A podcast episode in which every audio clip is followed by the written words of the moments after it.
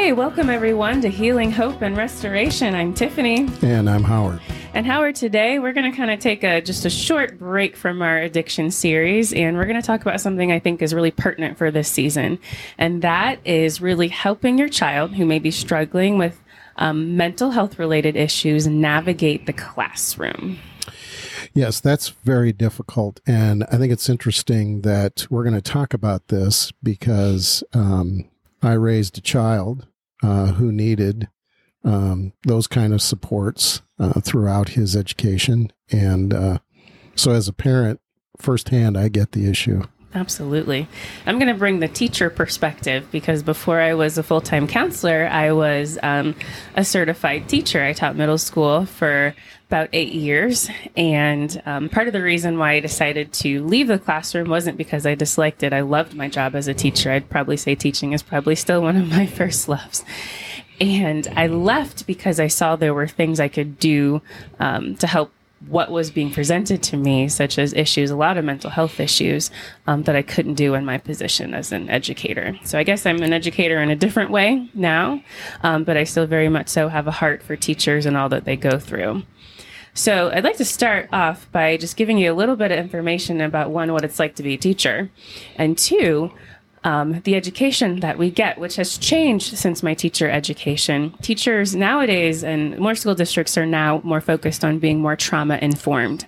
And so yes. they are educating their teachers more about the issues they see in the classroom and not just looking at those issues as if the kid is like a bad kid, but that there's probably a struggle behind it and how to be more effectively responsive to those types of behaviors. And so I applaud many school districts and the direction education is going in that respect. But I will tell you, um, in my initial teacher education, I was taught how to um, present my curriculum. I taught math, and so I was taught how to break down math and present it to, you know, students who had never seen math before. I was an elementary, middle school um, educator. So it was real interesting to learn that. I was taught how to manage my classroom, how to set my rules and routines and expectations, um, and how to, you know, elicit parent support and things like that. But I wasn't taught about mental health related issues or mental health disorders or how anxiety could potentially get in the way of a student learning or even ADD or anything else that might present in the classroom. I kind of learned that along the way um, through the help of other support professionals that are often in your schools as well. Well, that's something as a parent that I think we all need to understand.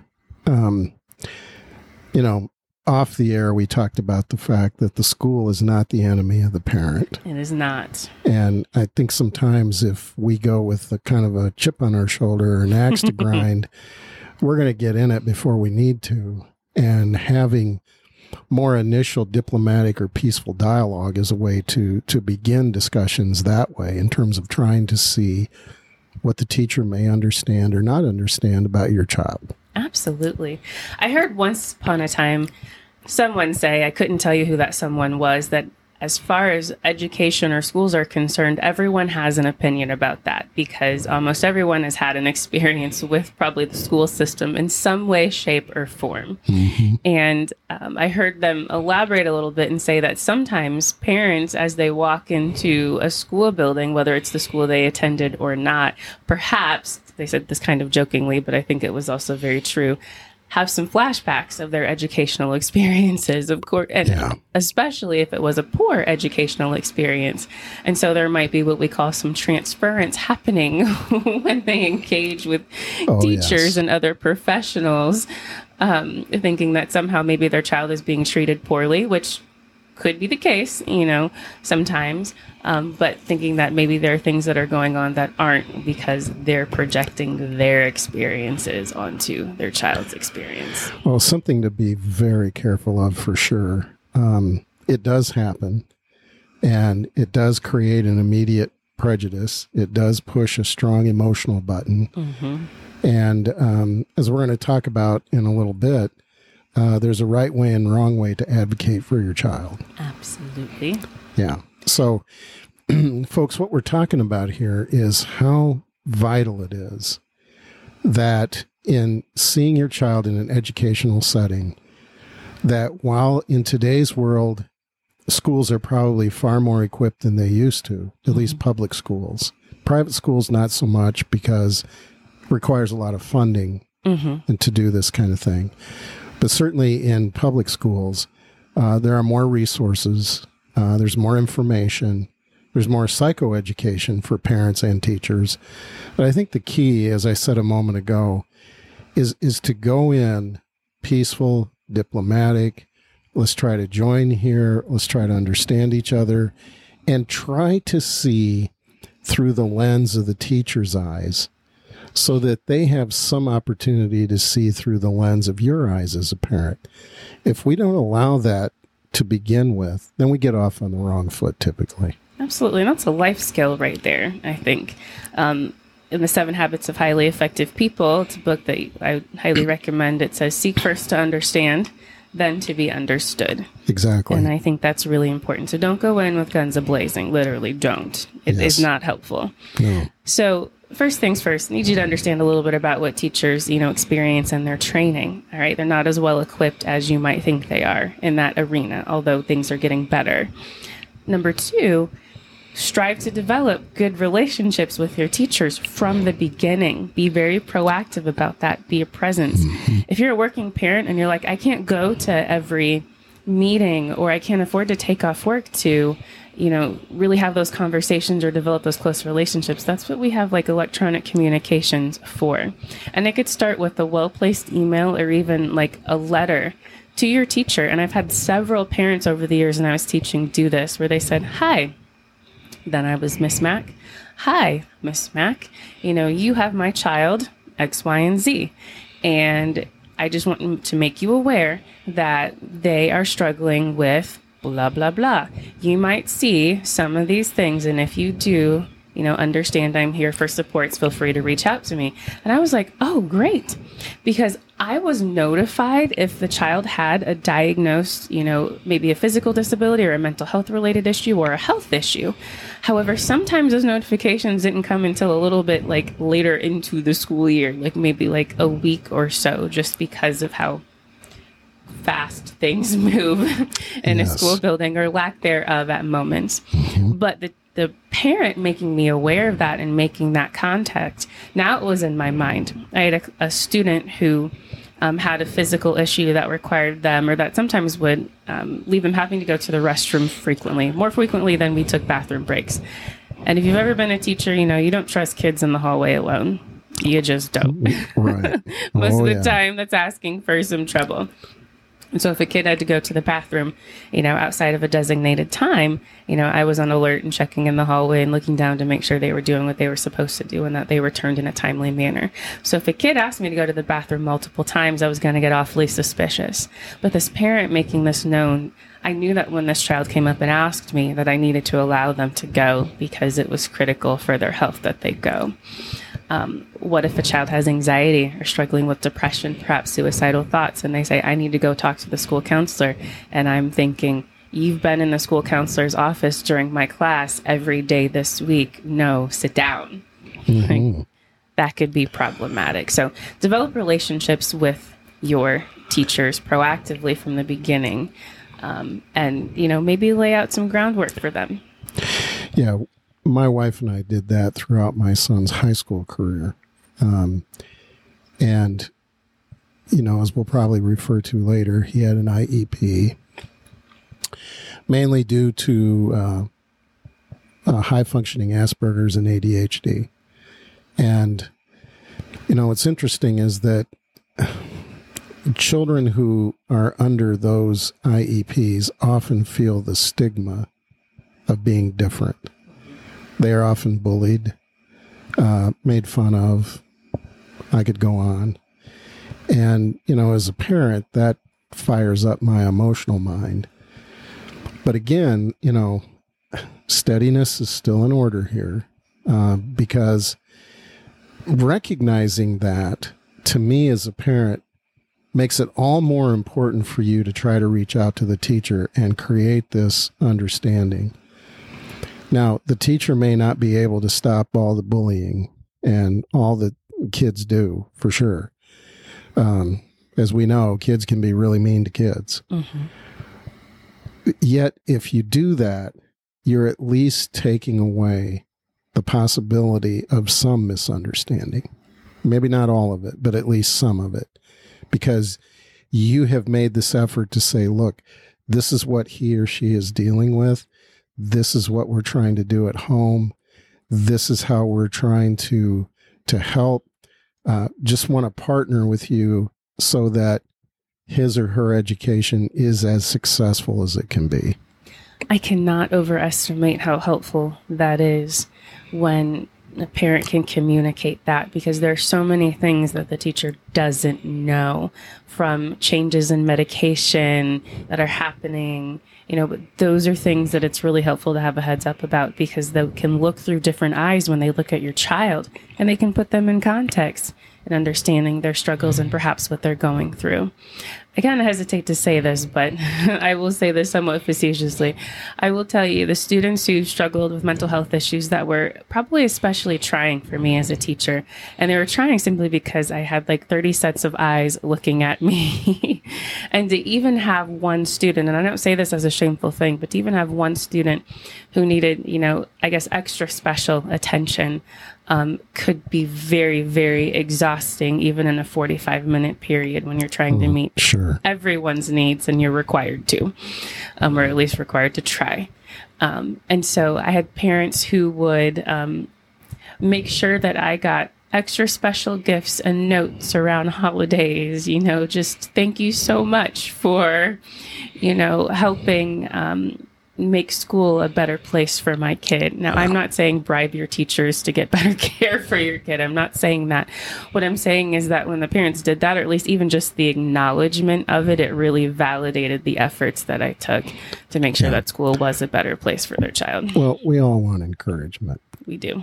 And um, validation and encouragement and some level of empathy goes a long way for a teacher who is responsible Mm-hmm. And if you think about it, I mean, it's kind of a systemic issue that I don't have the answer to. Most of the time, our classrooms are set up for self starting kids who can manage themselves mm-hmm. and don't have mental or emotional issues or any kind of physical issues. And so, because the classroom over the years has typically been set up that way, we've been a longer time coming to identify those students who aren't in that category, not making them feel odd or different if we can to the best of our ability, and creating the best opportunity for them to learn because they can learn. They just have to learn in a little different way. Mm-hmm. And I think that you know we need to understand it's not the teacher's fault that that the system is set up that way. Mm-hmm. That's just the way it is. And you know, again, I don't have the answers and I'm not running for political office, but I think I think the key is that as parents, again, partnering with teachers to understand that because the system is set up like it is, dialogue is vital to any nuance of difference that the teacher is willing to do with your insight as a parent that will help the success of the child. We have to remember that. It isn't whether I feel better as a parent or not. Mm-mm. It's about what can we do to make sure that child has the best case scenario to succeed. Absolutely. And I can't tell you how many parents, even to this day, even as a therapist, educate me on things that, you know, I haven't personally experienced or encountered before. And what they share with me about their child's struggle is going to help the next child that either walked into my classroom in the past or you know, may walk into my office in the future. So, navigating mental health related issues in the classroom is never an easy thing to do. Um, but understand, you know, what your teachers are working with to strive to develop really good proactive relationships with them from the very beginning, not ones where you're just having conversations when things are going wrong or you're upset because you heard about something happening. Um, that you know was perhaps a very negative interaction with maybe a teacher or your child with another student. Um, we don't want to talk then just then. We want to talk before then. Um, and the third point we want to hit on is you know learn how to advocate for your child. Um, I mentioned sitting in several IEP meetings over the years, a lot of IEP meetings over the years. And I was struck with, I wasn't a parent then, but I was struck with how intimidating it was to be the parent coming in from the outside, sitting around the table with all these teachers and other professionals talking about your child and very specifically your child's struggles and the plan that they've already developed to help them. And it's like, wow, what do I say? How do I speak up? And I will say, even as a therapist, I've been the therapist that has been asked to come and sit in on IEP meetings for clients, you know, to really present the side of helping them understand mental health issues. Although most of the time there's a school psychologist there, but that school psychologist is not really working with that child one on one either. Right. And really to advocate for them because there have been some decisions that were about to be made that I strongly felt as a former educator and as a counselor were not in the best interest of my client. Yeah, I can say that um, my wife and I probably would have been somewhat intimidated and probably less informed had I not been an LCPC mm-hmm. at the time that my son was going through his IEP. Um, at least I was able to bring to the table a pretty strong understanding of mental health, uh, of ADHD, and of how his Asperger's presented itself mm-hmm. uh, in terms of his behavior. You knew you're good. I, I did. And um, because we were able to advocate, and this is where maybe you talk to a counselor, maybe you talk to a friend who uh, is little more savvy about these kind of things, who can be there to support. Whatever the case, I think it's important because we were able to get some things changed because we did advocate. Mm-hmm. You know, when I started hearing that they were going to require less of him. Mm.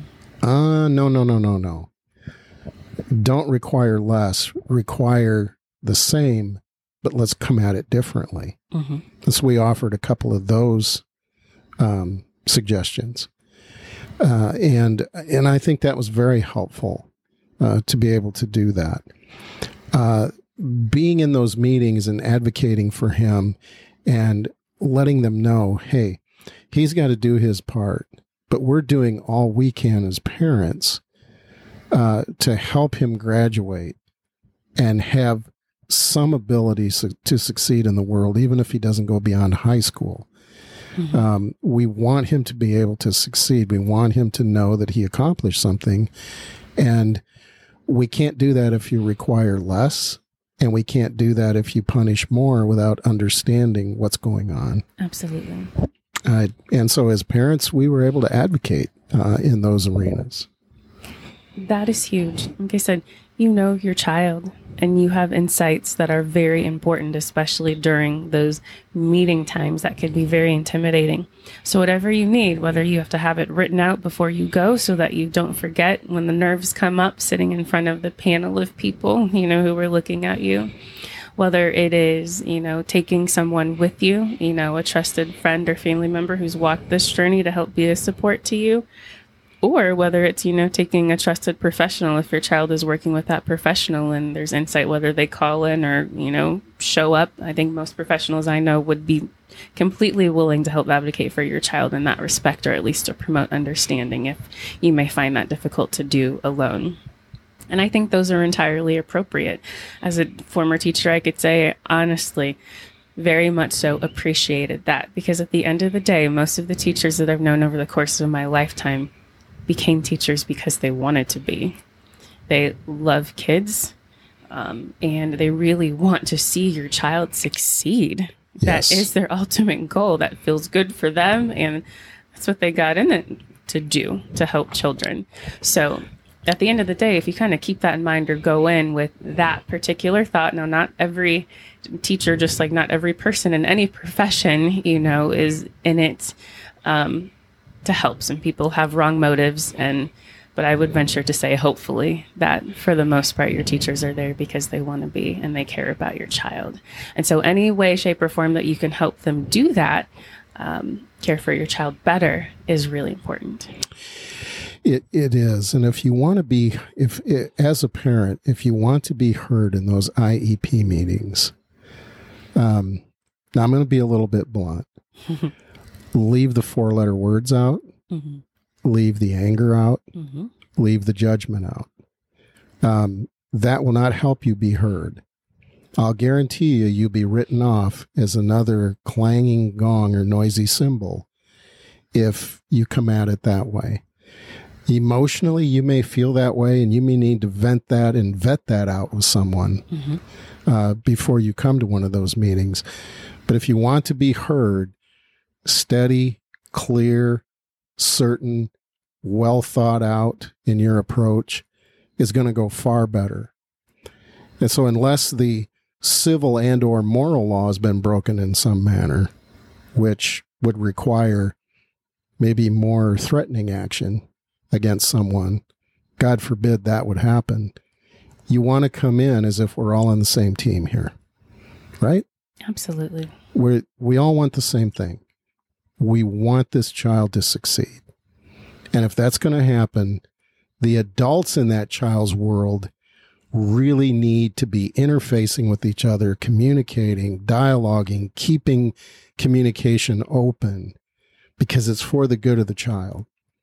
And I can't stress enough how important it is for for teachers and school administration and school psychologists and parents to work very hard to be on the same team in order to create that. Absolutely. And how awesome is it that your child has a team?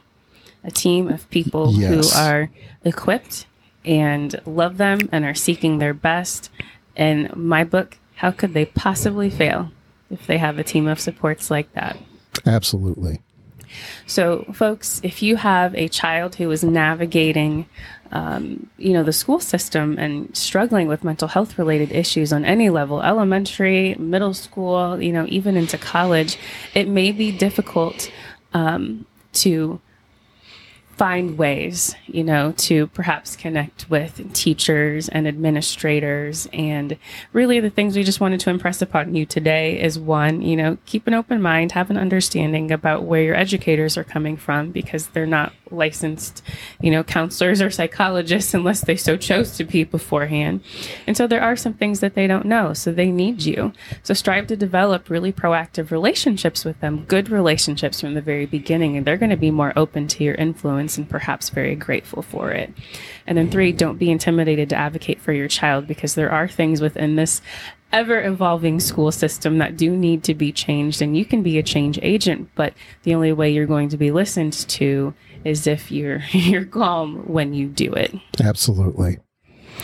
Well, folks, uh, thank you for joining us again today. And uh, we hope this discussion will um, give you some hope, give you some insight. Email the principal, call the school counselor, do whatever you need to do. Get on the same page, be a part of the team, and let's help your children succeed. absolutely and in that way they won't fail Well, folks, as always, we conclude our podcast today with God bless and shalom. The information contained in our podcast and on our social media pages is for informational purposes only. All views expressed are solely those of the individuals involved and do not represent the opinions of any entity whatsoever with which we have been, are now, or will be affiliated. The information is not meant to diagnose or treat any mental health condition.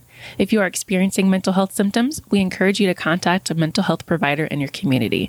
If you are experiencing a mental health emergency, please call 911 or go to the nearest emergency room.